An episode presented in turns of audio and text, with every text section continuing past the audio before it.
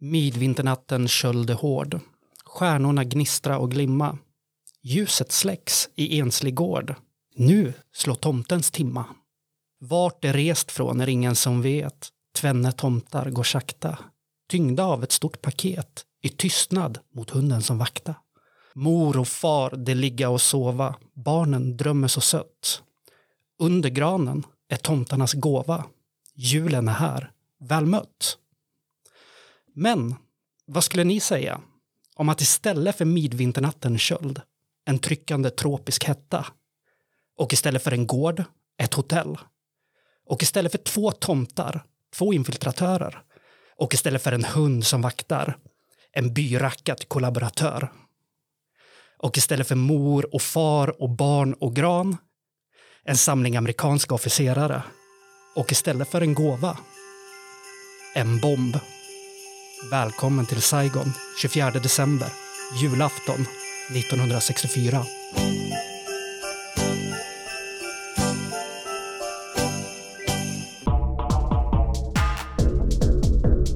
Berätta inte för mig om det svenska klassamhället. Jag har sett det.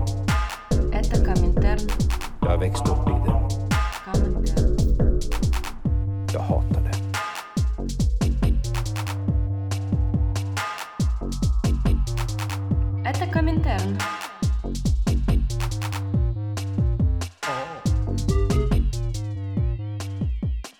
Hallå, det är jul snart. Det är julafton när det här hörs. Det är julafton. Det är julafton Det är när det här julafton. Självaste. God jul kära lyssnare. God jul allihopa. Hur mår ni mina pojkar? Om det är julafton så ska jag gå och jobba snart. Men jag tror att det kommer bli mysigt. Ah, nice. Så då fick ni det på ert, på ert eh, Komintern-bingo. Eh, Jag mår alldeles utmärkt. Jag har inte jag, jag, träningsverk av olika slag. Ja, men det är bra. Det är bra. Det är bra. Ho, ho, ho säger jag. Och det är inte som ett eh, omdöme på våra lyssnares eh, beklagliga livsstilsval. utan för att markera att det här är början på Kominterns julspecial. Hur jag mår? Jag mår som att jag måste fysiskt hålla mig i studions inredning för att hindra impulsen och ta två flaskor starklugg, gå ut och lägga en snödriva, först bli kall och sen till slut varm. Hur är det själv Brian? Jo, men eh, det, det är bra. Jag, eh, i ett alternativ universum där jag hade jobbat eh, heltid så hade jag jättegärna jobbat på julafton. Det är det bästa som finns. Eh, fet OB, sen jobba alla mellandagar, nyårsafton. Mm. Ska vi säga någonting om inramningen här idag? Det är, här är väl första gången som vi gör ett ordinär, ordinarie Komintern-avsnitt utan gäst på flera år. Ja, det är det nog. Är det flera? När var det senast? Ja, nej, du har kanske rätt. Det är bara... Jag tror det. Tor sitter och vräker i sig pepparkakor. Jajamän. Håll Rätt borta från miggen. Vi dricker glögg. Jag, skör maskulinitet, har köpt två sorters julsnus. En med kanel och en med glögg.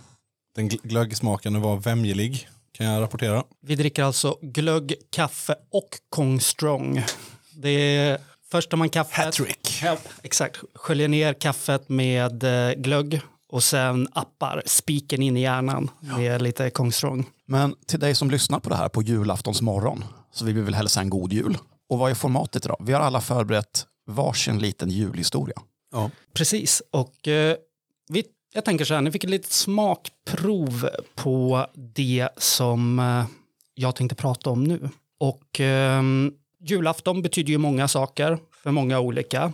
För kommunistiska, för folkrepubliken eller vad man nu ska kalla det, Nordvietnam så betyder 24 december eh, jubileumsdagen för bildandet utav eh, folkarmén. Och eh, för att bara ge lite bakgrund, jag är säker på att alla våra lyssnare har stenkoll på Vietnamkriget och alla andra krig och så, men 1964 så var ju amerikanerna inte officiellt inblandade i, eller på ett, vad ska man kalla det för, boots on the ground sätt i Vietnamkriget. Men man hade ju militärrådgivare och eh, soldater ämnade att rusta upp den eh, sydvietnamesiska marionettregeringen som man hade gjort i Korea ett par år tidigare. Och Precis mellan den franska fasen och den amerikanska fasen.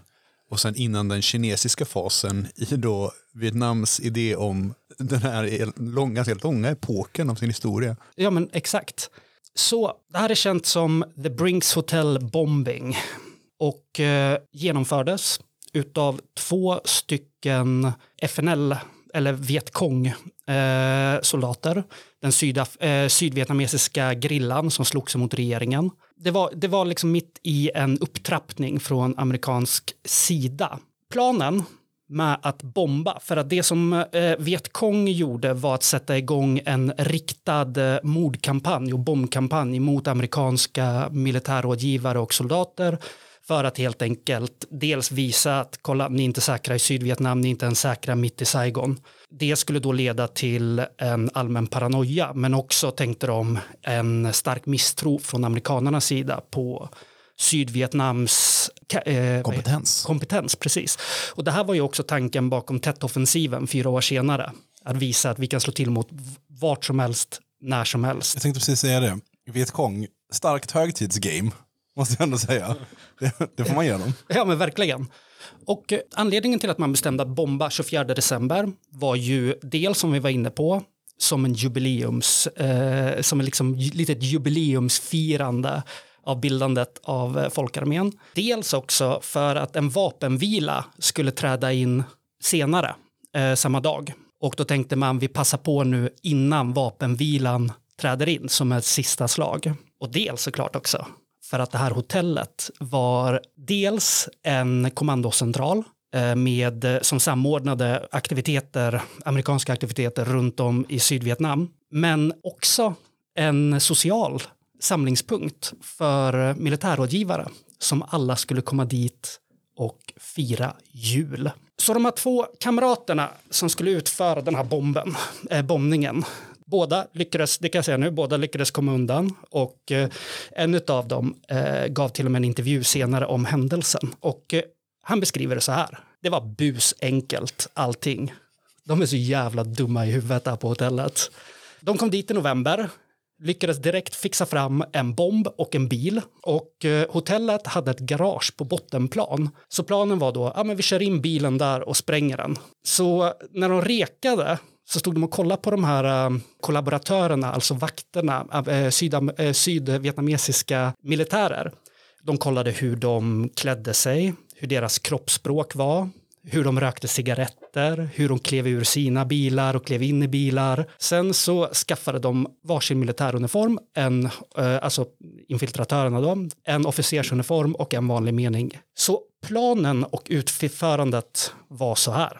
De dyker upp i en bil utklädda till sydvietnamesiska soldater. De blir insläppta i garaget direkt utan problem. Officeren kliver ut, säger eh, jag har ett möte med en överste Eh, en amerikansk överste. Vi hade bestämt att träffas idag. Den här översten som han skulle ha ett möte med visste, visste vietkongarna att han hade åkt på permission i USA. Så när de sydvietnamesiska soldaterna sa nej men han är inte inne så ställde vietkongaren till med värsta scenen blev skitförbannad och så sa han så här vet ni vad jag kommer gå hem och väntar på att han eh, ringer upp mig så att jag kan komma tillbaka. Och så beordrar han då sin underordnade, Nguyen, som ger intervjun och berättar om det här sen. Så här, men du ska stanna kvar här med bilen och så får du säga till mig när eh, översten överstarna kommer tillbaka. Och eh, vakterna tillåter det här, inga problem alls. Nguyen som sitter kvar i bilen uppger sen till vakterna att vet ni vad, jag är skithungrig. Eh, är det okej om jag bara går ut och köper någonting att äta? Och de bara, "Ja, ja, sure. Så han gick och satte sig på ett café i närheten, väntade till klockan 17.45. En spec- Vapenvilan klockan 18, eller? Precis efter Kalanka. 17.45 var en eh, väldigt planer ett planerat klockslag. För 17.30 öppnar happy hour i baren. Och 17.45 på klockslaget, boom, bomben går av. Två amerikanska soldater dödas, upp mot 90 skadade. Amerikanarna tappar all besinning, blir superparanoida och eh, hela kommandocentralen, alltså deras radioapparater och sånt där inne, förgörs och Nguyen och hans kamrat, de får en riktigt fin jul. Det är nog en vacker julsaga, tycker jag. Kom jag i lite julstämning. Jag med. Fint. Så om man inte har någon anledning att fira jul, om man tänker så här, åh, alltså, om man till exempel är ateist och bara så, alltså, jag tänker inte fira Jesus födelse, jag tror inte ens att Jesus fanns. Jag ska sitta hela dagen och kolla på YouTube-videor med Christopher Hitchens. vad Gud inte Sam finns. Harris, exakt. Men då kan du åtminstone fira det för att eh, den här dagen så genomförde eh, de hjältemodiga eh, FNL-arna eh, ett lyckat attentat mot eh, det amerikanska nervcentralen i eh, eh, hotellet. Jag tänker att det här är ett jättebra vaccin också. Jag- För jag förstår att många av våra lyssnare nu, de är på väg hem till någon slags familj eller utökad släkt. Och så har de den här jobbiga känslan i magen som är så här att de vet att farbror Bengt kommer säga någonting ganska rasistiskt om somaliska pojkar någonstans runt 15. Men om man då öppnar hela jul med ett hyllningsanförande till hjältarna i Sydvietnam 1964, Fyra. då slår man ut det direkt. Vet ni vad? Min enkla förhoppning är att vi alla kommer leverera varsin sån liten godbit som man kan öppna, öppna med istället.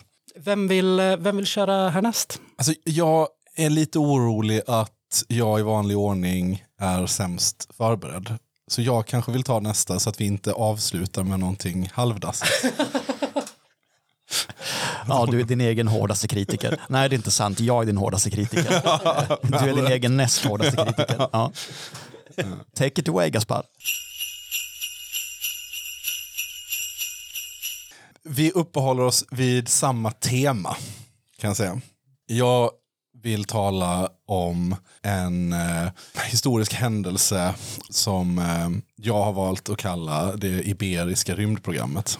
Och den Iberiska halvön, det är ju där Spanien och Portugal befinner sig. Och år 1973 så beslutar sig en liten grupp sammansvurna för att det är dags för den Iberiska halvön att skaffa sin alldeles egna astronaut. De beslutar sig för att allt för länge så har Francos Spanien legat efter i skickandet av tappra män och kvinnor ut i rymden. Så de ser sig om i samhället efter vem som skulle kunna vara en rimlig kandidat att Eh, skicka iväg. Och 1973 så börjar Franco eh, bli sjuk, trött till åren och naturligtvis så har de galna hundarna som är hans närmaste genast, redan påbörjat liksom, eh, kampen runt om och eh, liksom, plocka kadavret rent och ta över Spanien. Och en av dem som ligger gott eh, bra till att få ta över är en man vid namn Luis Carrero Blanco. Han är amiral och premiärminister och en av dem som är det, det är goda odds på att han kommer ta över. Och blir därför också ett naturligt, en naturlig kandidat till att bli Spaniens första astronaut. Man får ändå skicka en framstående. Man får ändå skicka en framstående. Han, också, han tillhör också liksom högern inom, alltså han är, han är ett riktigt avskum. Falangist. Ja, ja visst. Och religiös eh, fanatiker. Och, ja. Så en eh, liten grupp, eh, och det är inte det klassiska rymdprogrammet, det är inte en grupp eh, labbrocksråttor eh, som är liksom eh, med, med glasögonen långt ner på eh, nässpetsen och, och, och sådär, utan eh, det är en grupp, eh, ja, det är en grupp hårdföra terrorister från ETA helt enkelt. Så de, de hyr eh, Beväpnade med hacka och spade. de hyr en lägenhet eh, Eh, i Madrid. De eh, utger sig för att vara vad heter det, skulptur, skulpturstudenter. Därav eh, behöver de en stor mängd jag vet inte, industriella verktyg. Och sen så påbörjar de ett fem månader långt grävande. Där de gräver en tunnel ner från källaren i lägenheten under, under en, en bilväg. Och den bilvägen är inte vald på måfå. Därför att eh, finns det en sak man inte kan beskylla eh, Carrera Blanco för så är det att vara oförutsägbar. Han åker till kyrkan varenda jävla dag, samma tid, på den här vägen då. De eh, fyller tunneln med 80 kilo Goma 2. Eh, som för övrigt var samma sprängmedel som användes av Madrid-tågbombarna 2004. Notera det på Wikipedia. Vanligtvis används i gruvor och så vidare. När han åker förbi 9.36 den 20 december. Jag är alltså inte helt och hållet på julafton här, men det är nära nog. I jultider. Det är jultider. Dan före dan före dan. Dagen från dagen. Eh, så 9.36 åker han förbi. De eh, två stycken ETA-medlemmar utklädda till elektriker trycker av knappen. Det blir en smäll. Precis som planerat så lättar Carrero Blancos bil från marken. Den slungas upp i luften, slungas över en fem våning hög byggnad och sen tyvärr, tyvärr, så når den inte hela vägen utanför jordens atmosfär. Ah, Eh, det är alltså i tekniska termer ett misslyckande för Spaniens första astronaut. Han kommer inte hela vägen utan singlar ner igen tillsammans med livvakt och chaufför på en uteplats på byggnaden bakom. Eh, och sen så avlider herr eh, Blanco på sjukhus eh, några timmar senare. Det är ett sorgligt slut för en så modig mannen då. Det, ja, alltså jag vet inte om man kan kalla honom modig eftersom han inte själv visste om. Det var ju liksom en liten julöverraskning att han skulle få delta i det iberiska. Överraskningsastronaut. Han blev en överraskningsastronaut. Och där känner väl jag också att ska man ha någonting i bakfickan som man ska ta upp och fira när farbror Bengt börjar tala om islamiseringen av eh, eh, Hölleby eller vad fan nu kommer ifrån. då, då kan man gott och väl dra till med den här. Det är också, tycker jag, intressant att eh, det är fortfarande lite av ett ömt sår. Eh, Eller det säger väl också lite om hur jävla vidrigt samhälle Spanien är. Att det så sent som 2016 så dömdes en 18-åring till flera års fängelse för att ha skrivit lite lustiga tweets om just eh, Carrero Blancos misslyckade rymdfärd. Eh, jag kollade upp tweetsen, de var skittråkiga. Eh, så att det, det, men men den, den spanska kamraten blev dömd till yrkesförbud, ett års fängelse och sen blev det dock upphävt i eh, högsta domstolen. Men ändå, alltså det är en, det, och det finns en plack i Madrid, ganska prålig plack eh, för, för Carrero. Så det är, inte en, eh, det är ett ganska öppet sår för fascisterna fortfarande. Vilket Apollo-program var det som, eh, som brann upp i atmosfären? Lite 13. Var det 13? Ja, jag, vet inte, jag kanske blandar upp det. 11? Jag vet inte. Men en lärdom man kan dra då, 80 kilo kanske inte är tillräckligt helt enkelt. Nej, de borde haft mer. Ja, och sen också att man har den kanske i en, se till att det verkligen ligger i en sluten eh, förvaring också så att man liksom kan rikta kraften uppåt. Och man kanske till och med kan sl- slänga in lite raketbränsle på vägen. Just det. Det, finns, det finns utrymme för förbättring. Det konstaterade väl de här ETA eh, astronauterna också, eller inte astronauter, eh, rymdteknikerna, eh, raketforskarna, att det kanske fanns utrymme för förbättring. Men de var också, eh, jag, vet inte, jag tycker också det är intressant, de, är, de kom undan allesammans. Eh, jag tror inte de har, någon av dem har gjort någon intervju. De blev aldrig fördömda heller. Och sen så på grund av det komplicerade läget, att det var så mycket infighting i liksom den här, liksom när Franco var så svag, så blev det ingen riktigt, eh, alltså de, de till exempel så utlyste de inte undantagstillstånd. Det blev ingen sån här massiv repressiv crackdown, utan trots att det var ett sånt spektakulärt dåd så var liksom det spanska etablissemanget lite så bara, ja, ja, ja, det är sånt som händer. Så liksom Jag de lite det, under, det, är mer, det säger mer om, om Spanien och den spanska liksom, eh, folkgeisten än någonting annat. När de bara, ja, ja, vi har, vi har undantagstillstånd eh, manana. Ja, men, ja, men alltså jag tror att det hade just att göra med, och det, och det, det var ju liksom ett, ett signif- alltså det fick ju mycket politisk betydelse, liksom att de sprängde honom i luften och sådär. Ja. Men det är ju som i Spanien, de har de tappraste kommunisterna, de ondaste fascisterna och eh, de eh, mest likgiltiga däremellan, tyvärr, idag. För att om man kollar på hur samhället eh, eh, har sett ut de senaste 20 åren i alla fall, och då får man tänka att då är det ju innan, liksom, innan 2000 så hade Spanien inom citationstecken varit en demokrati ganska kort, typ 25 år eller någonting. Så har det funnits en ovilja bland stora delar av folket att eh, opponera sig emot de här, eh, så här återfascisteringen av samhället och den här historierevisionismen som har Eh, fått sina tag. Jag menar, man kan fan gå på en gata i Spanien och tro fan att man ser de här äh, näven med pilarna, äh, monument, lite varstans. Det skulle man kunna tycka att man borde tagit tag i. Men det finns fortfarande så starka fascistiska krafter i Spanien att man ja, skiter i det fullständigt. Men är det då så att man lever i ett land där man fortfarande trots allt får skoja om det här i sociala medier? Gör er plikt. Alltså den meme-kulturen runt den här händelsen är så jävla bra. Alltså googla bara Carrero Blanco Space Memes. Det kommer vara, det kommer vara, det, det är i alla fall, det är i alla fall solida 40 minuter bara ett gott skratt.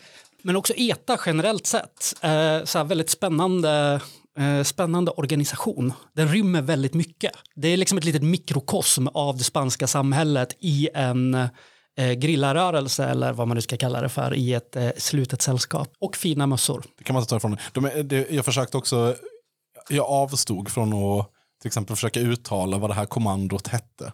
För det är väldigt mycket X och, gre- och grejer som jag, det blir Omöjligt. Scen och X och grejer. Det är jag bara, jag, jag Det är, sånt, inte det är ett sånt alvspråk som någon, som någon jävla så galen psykotisk britt hittar på, på, på 20-talet. Liksom. Jag, jag vet inte hur hälften av de bokstäverna ska uttalas. Liksom. Antagligen hade jag blivit förbluffad och förvirrad om någon hade förklarat det för mig.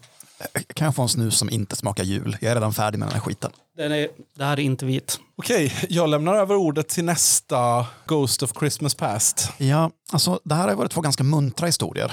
Och eftersom min inte är det så funderar jag på om du ska få avsluta sen Tor. Jag kan avsluta på en high note. Och jag kommer också avsluta med skamlös reklam för en annan podd. Okej, eh, lite, vad heter det, bjällror.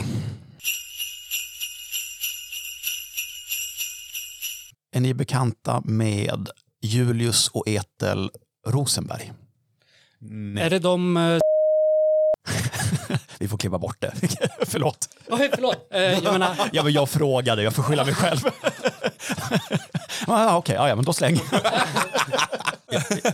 Åh, och kolla, han har slagit in ett, det är Playstation 5 i det paketet. Det är Playstation 5 i det paketet. Pappa köpte Playstation 5.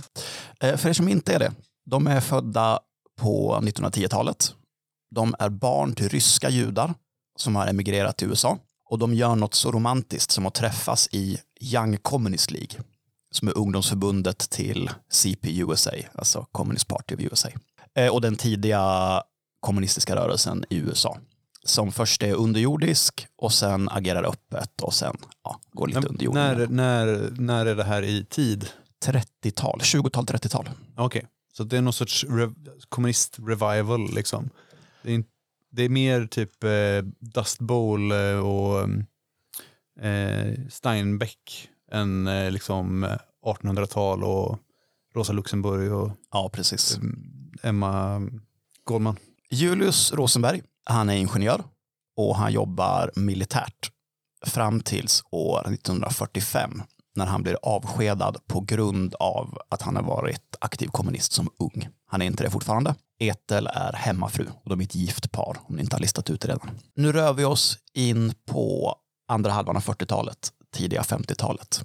Vad vet vi om den amerikanska statens inställning till kommunister under den här tiden? Det var rätt chill eller? McCarthy. Just det, och vad innebar det? McCarthy var, alltså, um, McCarthyism innebar helt enkelt att man skulle eh, rota fram all kommunism, alla kommunister, allt kommunistiskt inflytande ur alla industrier och eh, branscher i amerikanska samhället. Och egentligen typ all så här medmänsklighet och bara generell hyfs överhuvudtaget. Ja, för den som, alltså de, det mest kändaste handlar ju såklart om Hollywood. Hur eh, Hollywood påverkades av det här. Att det var många som fick eh, svartlistade skådespelare, eh, regissörer och sånt. Men ja, fortsätt. Och då kan man se Hail Caesar-filmen som är fantastisk. Pågår det någonting på andra sidan Atlanten som är värt att nämna? Mm. Andra världskriget har precis tagit slut, eller hur? Precis, Så att ja. den liksom, eh, perioden av vag vänskap mellan Sovjet och USA, den har också brustit. Atombomben och såklart Koreakriget sen på 50-talet. Eh, 1950 så lyckas FBI, jag ska börja göra det till ett personlighetsdrag och uttala sånt här som svenska bokstäver. Det är bara att vänja er. Jag är för. De, Stödjer det här. de lyckas spräcka vad de menar är en sovjetisk underrättelsecell i USA. Och en av de gripna är Ethels bror. Och vad han säger till polisen att det är Julius som är spindeln i nätet i USA. Han ska jobba för NKVD och han ska ha rekryterat andra ingenjörer som jobbat specifikt runt vilket projekt då tror ni? Manhattan. Och vad är Manhattan-projektet? Det är bomben där de byggde atombomben. Det borde väl ändå vara ganska känt efter i år med alla, all eh, medial uppmärksamhet kring bomben. Rimligt. Ethel Julius anklagas för spionage och för att ha läckt känsliga detaljer ur Manhattanprojektet och på så vis varit helt avgörande för att Sovjetunionen kan utveckla sin egen atombomb. Och sen så kastar man in skulden till 50 000 döda amerikaner under Koreakriget också som en liten krydda. Och de åtalas och J. Edgar Hoover som är FBI-chef på den här tiden han är väldigt noga med att de båda ska hotas med dödsstraffet. För att genom att hota med att avrätta Etel så tänker han att Julius kommer att vika sig. Det gör han inte. Han nekar. Och Etel använder sin grundlagsskyddade rätt att inte säga någonting alls i juridiska frågor som kan skada hennes man.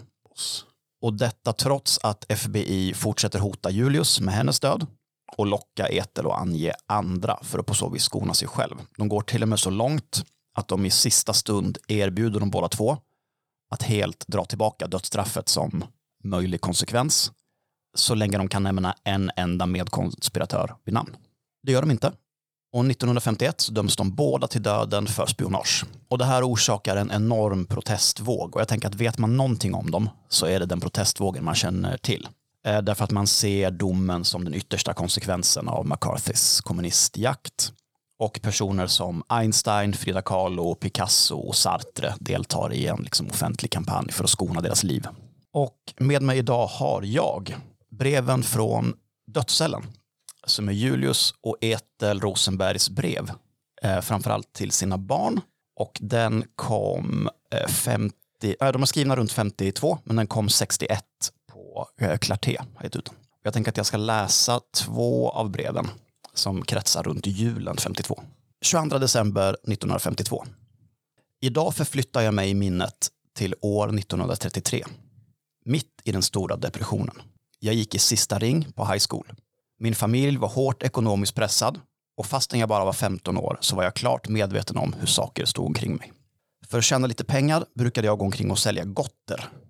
Godis, antar jag. Jag tjänade allt från 40 och på en bra dag upp till 80 cent. En dag stannade jag för att höra på en talare på ett gathörnsmöte på nedre East Side.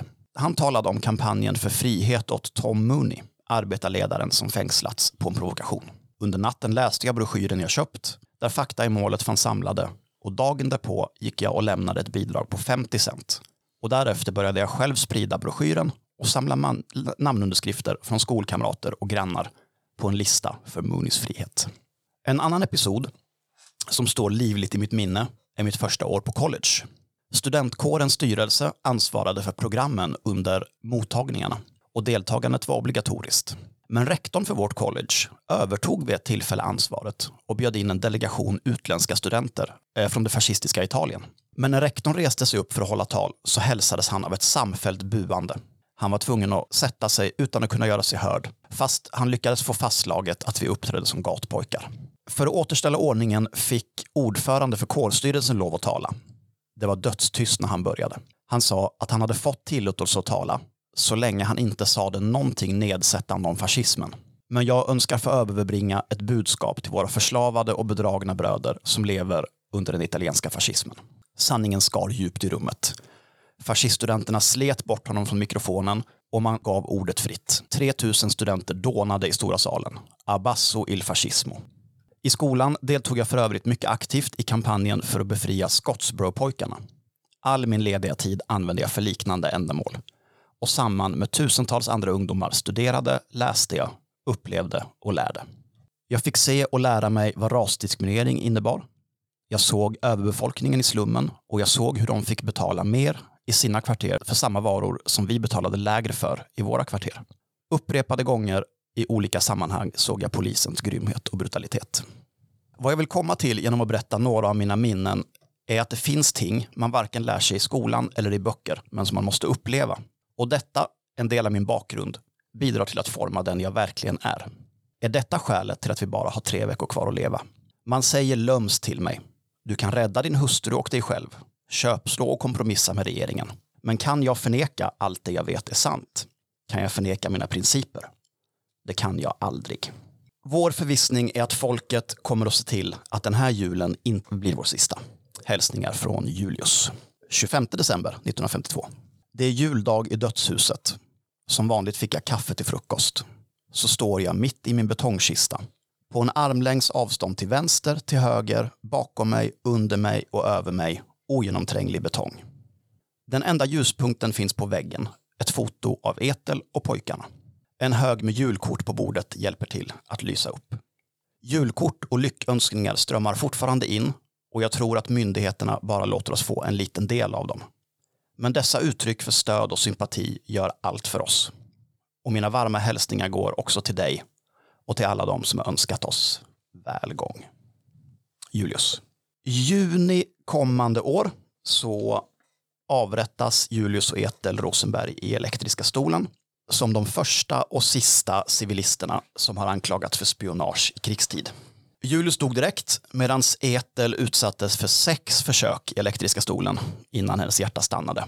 Och deras barn har fortsatt kämpa för upprättelse sedan dess. Men sen hände någonting 2008. Det är något rättegångs eller något domstolsarkiv som öppnas och dokument som tidigare blev hem, har varit hemliga blev offentliga. Och några saker visade sig stå klart.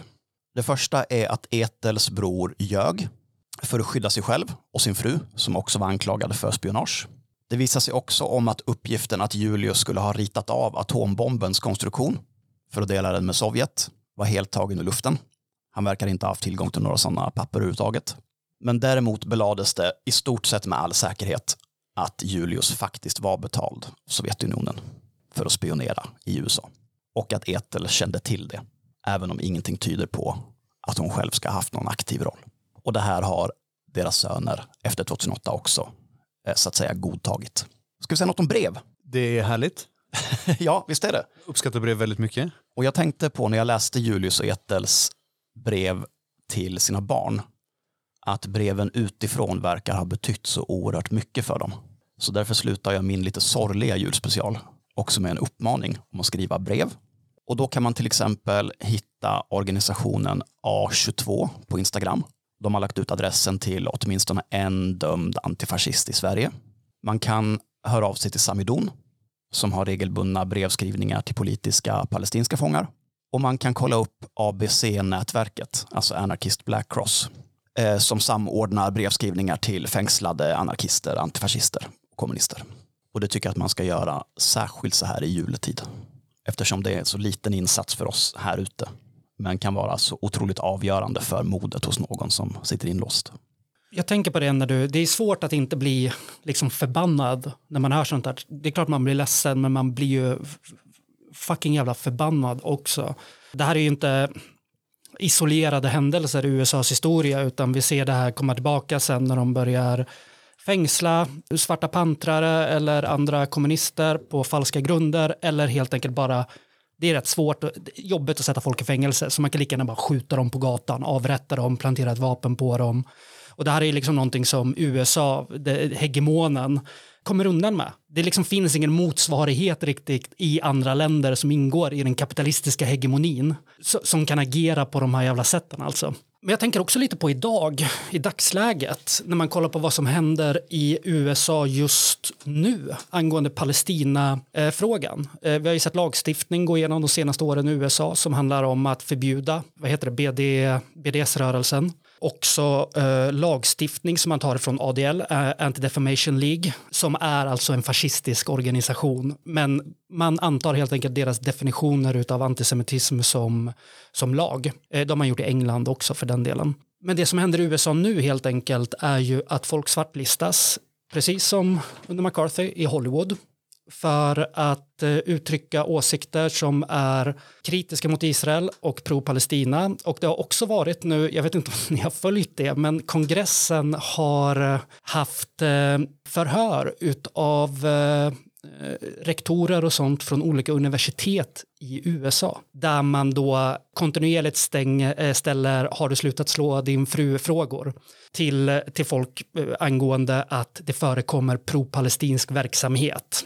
Till exempel frågor som hur ska du agera för att den här vidriga antisemitismen ska upphöra på din skola. Och då snackar vi alltså om personer som, alltså so- socialt, eh, personer som är socialt och aktivt, eh, nej men aktivister helt enkelt, som försöker lyfta det som sker i Palestina just nu. Och vi behöver inte åka så långt som till USA heller. Vi såg ju fulingen som Chalmers drog här i, i samband med planerade protester mot eh, att vapenlobbyn skulle medverka på en mässa där. Ja, försök till att förbjuda protester helt enkelt. Och man kan också se det i alla jävla tidningar, alla jävla politiker som vi har här. Amerikaniseringen av Sverige är inte bara konsumentkultur och halloween, utan det är också eh, diskursen kring, den, eh, kring periferin i världen. Vilka, vilka hållpunkter man får ha, vilka åsikter man får ha, etc. Men alla som lyssnar på det här förmodar jag, eh, sitter inte i fängelse. Eller hur? Jag tror inte att den här podden har nått innanför murarna ännu. Jag vet inte om det finns möjlighet riktigt att lyssna på podd på kåken. Nej, jag vet inte. Dock tror jag att vi måste börja ge ut det på skivbolag, på CD, för att det ska få Lätt. Ja. Sörmland Studios Kumla edition. Det fixar vi. Eh, Men då, man kan såklart inleda en brevväxling på riktigt. Det tror jag är det som betyder allra mest. Men tycker man att det känns obehagligt så kan man ju faktiskt skicka ett helt namnlöst och anonymt julkort till någon och säga stå på dig. Det är också väldigt givande att, brevväxla med, eh, med kamrater som sitter fängslade. All right. Ska vi försöka lyfta stämningen? Ja, Jag blir, jag blir fan tårögd av den här. Det, det var en tung... Uh, Ja. Tungt. Och jag höll mig ändå till runt julreglerna för jag ska säga att det här är inte de tyngsta breven i den här samlingen. Nej, det kan jag tänka mig. Men jag eh, skulle vilja komma tillbaks till eh, det här med vad som händer i USA. Att man bara får men, skjuta ner folk på öppen gata och ja, att det är lättare än att kasta dem i fängelse. Och jag ska också upprätthålla mig vid året 2008. För lördagen den 6 december 2008, det är en, en lugn, vanlig lördag i december, i Aten, runt Exarche. Det kryssar runt en polisbil och folk gör som folk gör mest. Sitter och dricker kaffe. Någon sular en flaska mot den här bilen. Det är ingen som tänker mer på det. Den kör ett litet varv, ett litet extra varv. Och sen så kommer den tillbaka och börjar tjafsa med, eller poliserna kliver ur, börjar tjafsa med folk, försöka provocera dem. Några ungdomar har samlats på ett hörn, eh, tre, fyra stycken. Och de eh, tjafsar tillbaks, för de, de, vet hur man, de vet hur det är liksom. Den här gången så slutar det med att eh, polisen skjuter ett av barnen, en 15-åring som heter Alexis Gregoropoulos och sen bara sätter sig i bilen och kör därifrån. Den här händelsen filmas och det kommer bli viktigt lite senare. Men jag funderar på hur det här hade varit om det hade skett i Göteborg. Att polisen åker runt, man skulle kunna säga att de är i, runt Haga någonstans kanske, skjuter ihjäl en 15-åring. Genast, genast så träffas folk vid Vasaplatsen och börjar eh, tända eldar, bygga barrikader. Folk, studenterna på den, liksom, den eh, anarkistiska högborgen Chalmers, som också är bitvis ockuperad, samlas genast flera hundra stycken för att ha en, ett stormöte för att se vad man ska göra. Och inom en timme så har man kommit fram till beslutet vad som är det viktiga. Vi måste gå ut och angripa polisen på gatan. Det här, det här är ju tyvärr inte Göteborg, det här är ju Aten och, eh, och det var precis som hände. Det tekniska universitetet, stort stormöte, folk samlades på Exarchia-torget, började bygga barrikader, började tända eldar. Folk var vansinnigt förbannade och medan det här stormö stormötet höll på så hade man redan börjat, alltså hade liksom reaktionerna redan börjat med angrepp på polisen runt om i, eh, runt om i, i stadskärnan i Aten. Ganska snabbt så sprider sig det här, det här upproret runt om överallt. Folk kommer ut i tusental och ger sig på polisen. Man inser att så här, man kan inte fira jul när polisen precis har kallblodigt avrättat ett barn. Polisen börjar med, eller de gör ju som de gör, de skjuter tårgas, försöker slå folk. Det hjälper inte så mycket för den grekiska tårga, eller tårgasen som den grekiska polisen hade liksom tillgång till den här tiden, den är inte speciellt effektiv. Det är tzatziki. Ja, jag tänkte också dra det jätterasistiska skämtet. Tzatziki med ganska lite vitlök. Ja, den funkar inte så bra så att folk är så här, ja, ja, skitsamma.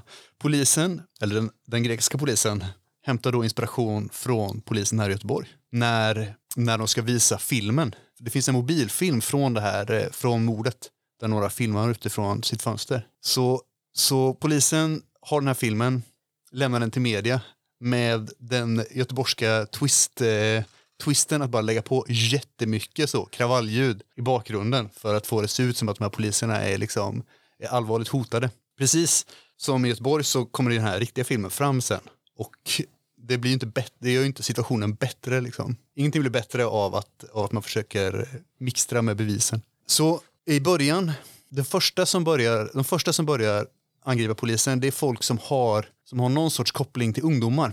Och eftersom att det här är Grekland så är det dels ungdomar, så skolstudenter. Och sen så är det också eh, lärare och professorer på universiteten som går ut och kastar sten. uppbackade då av den vid tiden ganska starka anarkiströrelsen som hade haft under eh, åren innan, det här är liksom, det är 2008, 2002 så kommer euron, 2004 så vinner Grekland liksom världskuppen i fotboll, alla är nöjda, alla är glada. Men det finns hela tiden ett gnagande, en, liksom en gnagande medvetenhet om att så här, man måste kämpa sig till saker för att få dem. Och precis som Spanien så har ju Grekland också varit en fascistdiktatur fram till 73. Liksom. Man kan se på motsvarande Chalmers, då, det polytekniska universitetet, den söndertrasade grinden som ligger på universitetsområdet när den grekiska militären körde in en pansarvagn för att eh, eh, liksom, eh, kasta ut studenterna som ockuperade universitetet. Det är roligt att det fanns ett par år där man kunde säga ah, Grekland, världens yngsta demokrati. Ja.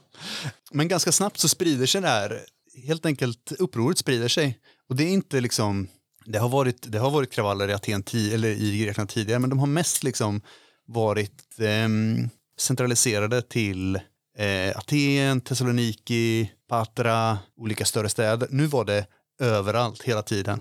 Så polisen, vad gör de? De militariserar. De får lite nya olika så, eh, eh polisstyrkor som kan åka runt och slå folk på motorcykel. Och man skjuter så jävla mycket tårgas så att den tar slut. Så att helt plötsligt så bara, vad, vad gör vi nu? Och om man har slut på, om man ska, om man ska liksom trycka ner ett, ett folkligt uppror, vart åker man då? När ens vapen tar slut? Israel. Jajamän. Förlåt Gaspar, sitter du och klipper naglarna i studion? Eh, Jag leker med en liten tejpbit. Så jag ska lägga bort dem. Förlåt min autism, men otroligt enerverande. Jag tror jag gjorde det väldigt tyst, men jag ska sluta. Ja. Ja, man åker såklart till Israel. När man har problem med sin befolkning, då ska man åka till de som är experter på att trycka ner en befolkning. Man åker till Israel, köper israelisk tårgas som visar sig inte vara tzatziki utan visar sig vara någonting helt annat. Det är bättre tryck i den menar du? Den är, den är rå, är den. Den är riktigt rå. Det, har jag, ja, ja, det, är inte alls, det är inte alls något kul. Det har jag upplevt både i, både i Aten och på Västbanken. Just det, du är en sån finsmakare som har upplevt tårgas på många olika platser i Jajamän. världen. Ja. Flera länder. Två olika kontinenter. Konnässör. Precis, nej, tre. Ja. Ja. Så att är det till exempel ett toppmöte i Hamburg så kan du så, Ja, ja. Mm. De har lagt lite lut i tanken här, märker jag. Det är sån sauerkrautgas det här. Det här hjälper ju såklart inte, utan alltså att de har den här nya tårgasen. Folk blir så här, wow, det här var någonting nytt. Och sen så köper de gasmasker och bara ja, fortsätter. Men precis, för att jag tänker re- reaktionen man kan få av att utsättas för tårgas eller pepparspray, det är antingen att bli pacificerad eller så är det att bli skitförbannad. Precis, för det är ett sånt jävla, alltså så här, vill man radikalisera folk, då är tårgas typ det bästa man kan använda. För det är helt, alltså så här, framförallt i en urban miljö, det slår alla, överallt, hela tiden. Det är liksom, det läcker in i hus, det läcker in i trappuppgångar. Och skjuter du det omkring dig så kommer folk bli sura på dig för att de kommer få, de kommer ha en dålig, en dålig stund liksom. Det här upproret, det håller på ungefär 15 dagar. Regeringen faller. De eldar upp julgranen. Den stora, stora julgranen i Aten bränns ner. Det blir en ny koalitionsregering. Och efter ett tag så börjar man liksom, alltså de börjar bara, de andra partierna, inklusive Syriza då, börjar vara så här, vi måste sluta med det här, ni förstör, ni förstör julen, ni förstör ekonomin, ni förstör det här, ni måste lägga av med det här. Det här går inte. För det var skitmycket, eller det var inte bara, alltså så här, Alexis, precis som i upproren i USA 2020 så var det ju inte bara att polisen hade mördat ett barn som var, det var det som var den tändande gnistan. Det var liksom inte det enda, det var så här, folk var sura på korruptionen, folk var sura på allt som inte fungerade i samhället liksom. Och hade på något sätt någon sorts utlopp för hur man ska, hur man ska deala med det. Så efter ett tag så faller regeringen och till slut så, så eh, ebbar, eh, ebbar upproret ut. Jag minns, när här, jag minns inte när det ebbade ut, men jag minns att på den tiden så fanns, alltså 2008, då fanns Metro. Och det var första gången som jag bodde i Göteborg, så jag minns att jag satt på spårvagnen och läste Metro och kollade på så bilder på grekisk polis och en massa eld. Det här var den mest fotogeniska, både fotogen då och som att det var väldigt bra på bild, jag hade sett på så himla länge. Det var en sån, oh, det var en sån fantastisk, eh, fantastisk, eh, erotiskt uppvaknande. ja det var det verkligen. Jag, jag kommer ihåg 2008, julen väldigt starkt också, därför att då var det varje år då så släpptes det varje jul en, eh, en sån, eh, ja, men en liten eh, en, en revolutionär radikal present på Pirate Bay. Liksom. Och, jag kommer inte ihåg vilka det var som plockade ihop det, samlade ihop det, eller vilka det var som la ut det. Men, men det året var det i alla fall bäst off från Grekland. Så var det bara de bästa klippen. Ehm, och det liksom avnjöt jag på, på julaftons morgon eh, med en köttbullsmacka 2008. Det Också väldigt starkt minne för mig. Alltså så många brinnande poliser som man kunde eh, titta på under den här perioden och sen ett par år efter tror jag inte vi har sett historiskt. Det var väldigt, väldigt mycket fina bilder. Sprattelgubbar. Men jag tänker på det med att det är så, eh, det här eh, oceanen mellan eh, grekiska Chalmers och svenska Chalmers. Att antingen så uppfinner man liksom bättre sätt för att kunna föda befolkningen. Man liksom eh, industri lämpad åt ett kollektiviserat jordbruk eller något. Eller så upptäcker man, eh, uppfinner man gaskammaren och tågen till Auschwitz. Sen däremellan finns inte riktigt. Det är de två sorternas ingenjörer. Ja. Men det är verkligen det. Och jag, alltså så här, nu var det länge sedan jag var i Grekland, men nu när jag har, när jag har tänkt på det här så har jag saknat, alltså jag har saknat Grekland och jag har saknat Sydeuropa så himla mycket.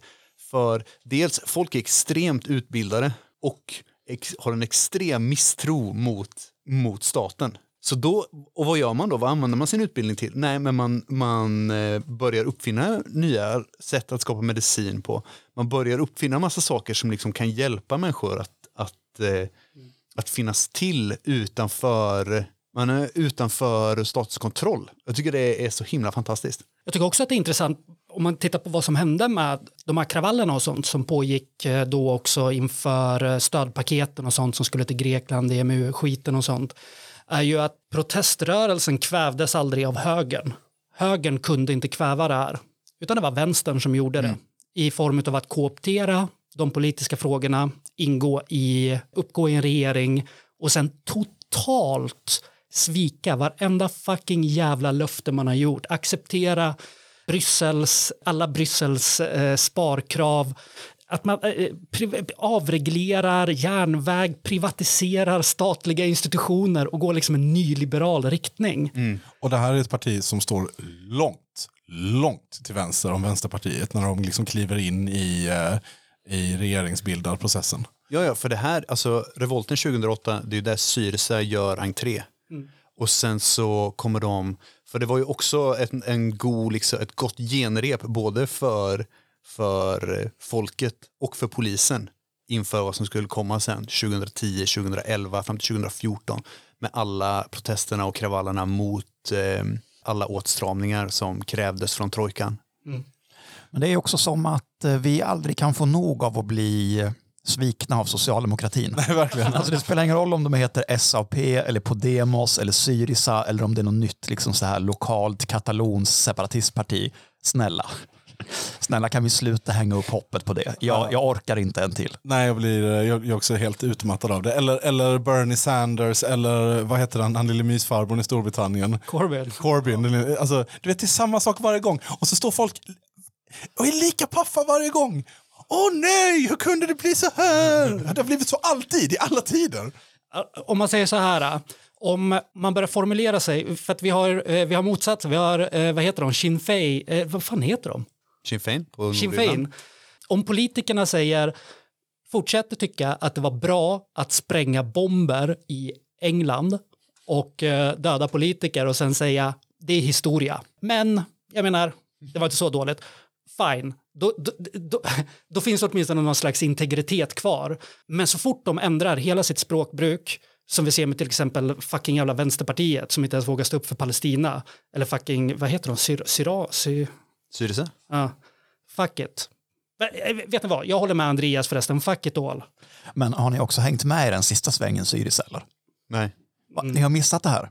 De har ju haft en enorm kris då såklart efter att ha suttit i regering och genomfört enorma nedskärningar och, och högerreformer nu sedan Ja, I tio år. i tio års tid eller någonting. Så att den, den liksom superlångvariga partiledaren avgick och in glider ett wildcard som är en brittisk son till en av ägarna till Goldman Sachs. Wow. Alltså en av de bankerna som stod, som har en del i de enorma sparkraven mot Grekland. Sonen till en av de bankirerna flyttar från Storbritannien till Grekland genomför en enormt kostsam liksom, PR-kampanj i ett parti som är jättedesillusionerat så att det är väldigt lågt liksom, röstantal bland medlemmar på kongressen. Blir vald. Så den nya ledaren för Syriza är Goldman Sachs. Först som tragedi, sen som fars. Verkligen. Den här la- latinamerikanska strategin. Eh, det, förlåt, det fanns ju hopp efter den här tåg... eh, Kommer ni ihåg tågolyckan i... Mm, det var inte eh, länge sedan Nej, i Grekland. Nej, precis. De lyckades ju, alltså, eh, eh, den utomparlamentariska vänstern där lyckades ändå liksom, eh, formulera det på ett väldigt bra sätt. Tågolyckan var inget tekniskt fel, tågolyckan var ett ekonomiskt fel. Eh, det är ett tecken på avreglering. Och så blev det lite kravaller och så. Och jag menar, lite kravaller skapar ju ändå en del av befolkningen, ger, äh, ger folk kunskap och eh, verktyg att kunna ställa till med större kravaller sen. För vad man gjorde, vad man använde, alltså man kom, man kom inte så långt. Och jag, det mesta av det här eh, grundade jag på en intervju som jag gjorde för fem år sedan i Aten med en man som heter Vasilis, som alla andra greker. Som man kan lyssna på om man laddar ner Radio Noden-appen och sen så tittar på Bilda kedjors avsnitt 31, Decemberrevolten. Då kan man höra 50 minuter om det här. Det är Lyssna på Billa kedjor, hörni. Är Lyssna i Radio Noden. Fan vad grym den är, den nya versionen också. Mm. Fan, jag har en kul julgranshistoria om, om vi ska sluta på en lite... Alltså, Jag kommer inte från Göteborg, jag kommer från en mindre stad. Och i den här mindre staden så var Härberget en vinter utsatt för enorma sparkrav. Jag minns inte om det till och med var så att de var tvungna att stänga. Kommunen drog in finansieringen på något sätt. Men den julen så lyckas någon i besittning av en pundarkvart på liksom det centrala torget i den staden. Får den briljanta idén att dra liksom en skarvsladd från den jättestora julgranen på torget in i sin lägenhet och sen ha världens jävla julfest med alla de hemlösa alkisarna, narkomanerna och liksom viskningarna om den julen kan ekar fortfarande i gränderna kan jag säga. Starkt. Ja. Men hörni, vi önskar oss en julklapp också. Vi fick ett mejl av en lyssnare som pekade ut det sorgliga faktumet att i den appen som den här lyssnaren lyssnar är vi bara betygsatta en gång. Och då är det ett, Och då är det- en stjärna. Ett av fem. Någon liten jävla nasse, något litet nassesvin har försökt dra ner våra betyg. Ja, eller en kritisk ingenjör. Fan vet jag, det spelar mindre roll. Vi, Eller en socialdemokrat. Vi har många fiender. Kommunpolitiker, vem vet? vi brukar inte tjata om sånt här, men det finns väl någon slags vits i att spela på algoritmen. Och om ni då trots allt är tusentals som checkar in här för att höra oss varannan vecka, då när det här avsnittet är slut nu, ge oss ett betyg i appen som du lyssnar. Och jag skiter i om det är iTunes eller Spotify eller ja, Noden har nog ingen betygs... eh, var det du än allra lyssnar, klicka in och så ger du fem av fem. Du ger inte fyra av fem, för då blir Ryan rasande. Kanske kommer hem till dig. Inga treor, inga fyror, inga tvåor. Hatar du skiten sätter du en etta. Men framförallt, alla ni som gillar oss, ge oss ett betyg. Tydligen så hamnar man högre upp, fan vet jag. Med det sagt vill vi önska er alla en eh, god jul och ett gott nytt år. Ja, ta ingen skit. Vi hörs igen i januari. Ciao! Bye! Search the sky for light and glory. La la la ilaha illallah. The moon will smile, don't you worry. La la la ilaha illallah. Upon Muhammad, peace and blessings. La la la ilaha illallah. Join together, let us all sing. La la la ilaha illallah. Peace